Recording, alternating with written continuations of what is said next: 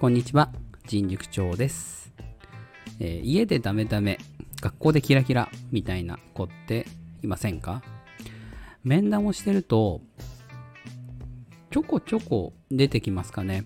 なんか学校だと、すっごい、こう、まあ大人のことをね、気にかけて、周りの友達も気にかけて、うん、ちょっと自分を殺して頑張っているような子ですかね。で、だから先生からの受けがすごくいいし、まあ、クラスの中でも頼りにされてる。そんな子ほど、なんか家でダメダメみたいなことを面談で言われたりするんですよね。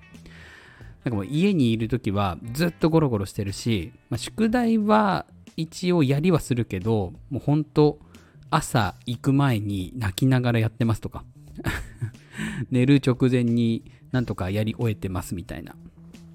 学校での姿からすると想像できないような姿を家でしてる子っていますよね。結構。で皆さんこれどう思います？悪いことだと思いますか？いいことだと思いますか？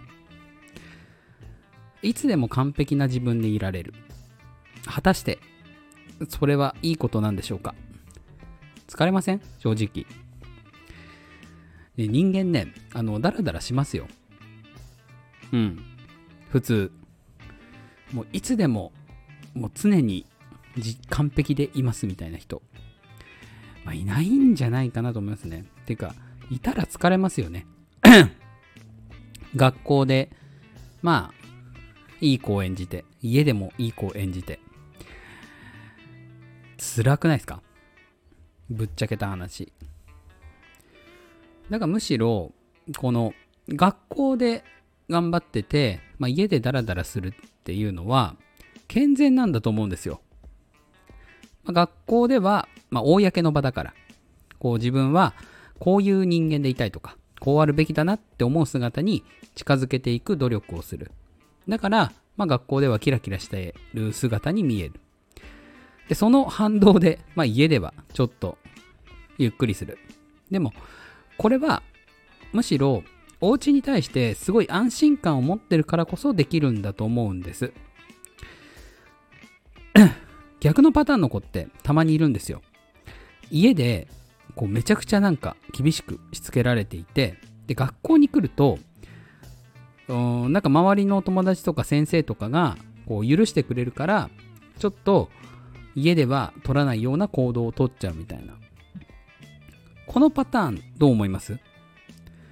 ぱその家がリラックスできる場所じゃないっていうのはあんまり健全じゃないと思うんですよ。その結果、まあ、学校の方がリラックスできるから、まあ、素の自分が出てるっていうといい言い方ですけど、うん、公の場としてはふさわしくないけど、こっちの方が落ち着くから、ちょっとはっちゃけちゃうみたいな。このパターンも、まあまああります。ね。まあ、どっちでも自然体でいられるって結構すごいことだと思うので、ほとんどの人が、まあ、どちらかになるんじゃないでしょうか。まあ、どっちかっていうと、えー程度の違いはあるかもしれませんが、まあ、学校ではなるべく、えーきちんとしている。ね。家ではリラックスしている。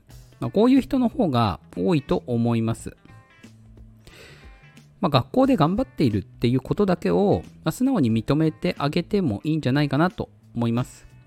面談をしていると、なんか、もう家では全然ちゃんとやらなくて、もう家でもちゃんとやるように先生言ってくれませんか？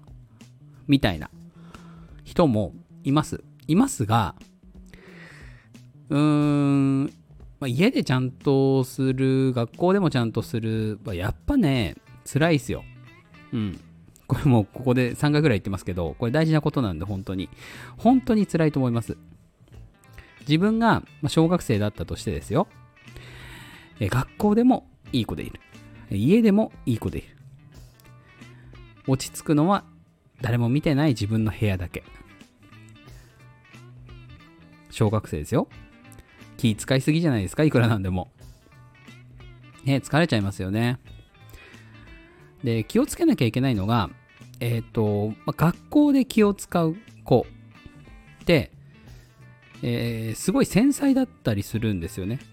で、これがさらに家でも気を使ってると、どこかで緊張の糸が切れてしまって、えー、急に学校に行くのが辛くなったりとか、えー、家で、こう、みんなの、みんなのというか、家族の前で自分を演じるのがすごく、もう、限界みたいな風になっちゃったりとかして、えー、逆の方向にバーンと触れちゃうことがあるんですよね、行動が。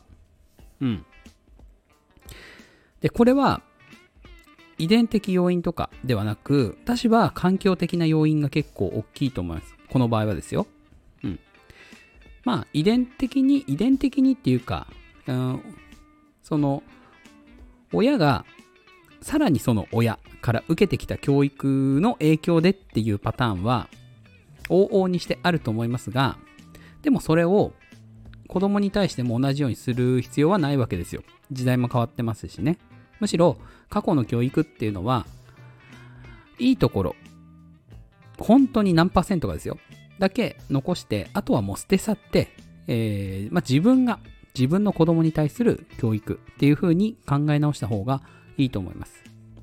じゃないと、えー、古い教育観みたいなのに縛られて、子供に対してすごいなんか現代ではきついことをやってしまったりすることもあるからですね。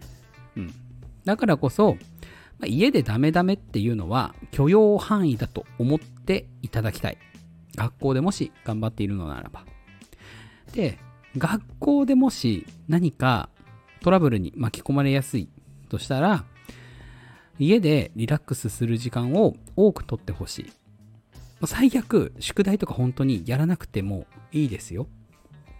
うん。私が担任の先生だったらですけどね。まあ、宿題をね、毎日出すっていうのは大切なことかもしれませんが、自分の心をこう落ち着く環境にしてあげるとか、自分の心を一旦リセットするとか、そういう日があってもいいと思います。だから、お家の方は遠慮なく、今日はね、ちょっとすっごい疲れてるんで、宿題はできませんでした、みたいなことは担任の先生に伝えてください。で、お子さんには、なんか今日すごいね、疲れてるように見えて、いつも頑張ってるから、今日はお休みしようよ、みたいな、ちょっと軽いノリでね、お話ししてもいいんじゃないかなって。で、無理は続かないんで、で、毎日宿題出さなきゃいけないって、誰が決めたんですかね？担任の先生ですかね？うん。でも、毎日宿題を出すことが目的ではなくて、自分のことをしっかり管理して、まあ、自分で自分に必要な勉強をえー、できるようになることの方が私は大切だと思うので、状況に応じて宿題を自分で休めるっていうのはむしろ素晴らしい力だと思いますし、それをお家の方が意識して伝えられるのであれば、なお良いかなと思います。まあ、これは私の価値観なので、えー、どう思うかは、えー、ご自身で判断していただければと思います。宿題出さないと気持ち悪いっていう子もね、いますからね。うん。さて、今日のお話は家でダメダメ、学校でキラキラみたいなのはいいことですよっていうお話でした。えー、不安な方ね、もしご相談お受けしてますんで、えー、いつでも、まあ、DM であったりとか、えー、コメントいただければ対応させていただきます。えスタンド FM でね、一緒にお話しするのも構いませんよ。さて、今日の放送はここまでです。いいなと思った方は、フォローやコメントをよろしくお願いします。それでは、良い午後をお過ごしください。